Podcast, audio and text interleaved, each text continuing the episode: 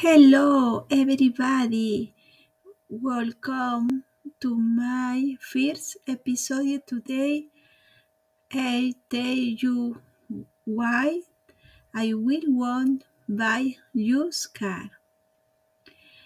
If I have enough for a car, I won't buy a used car.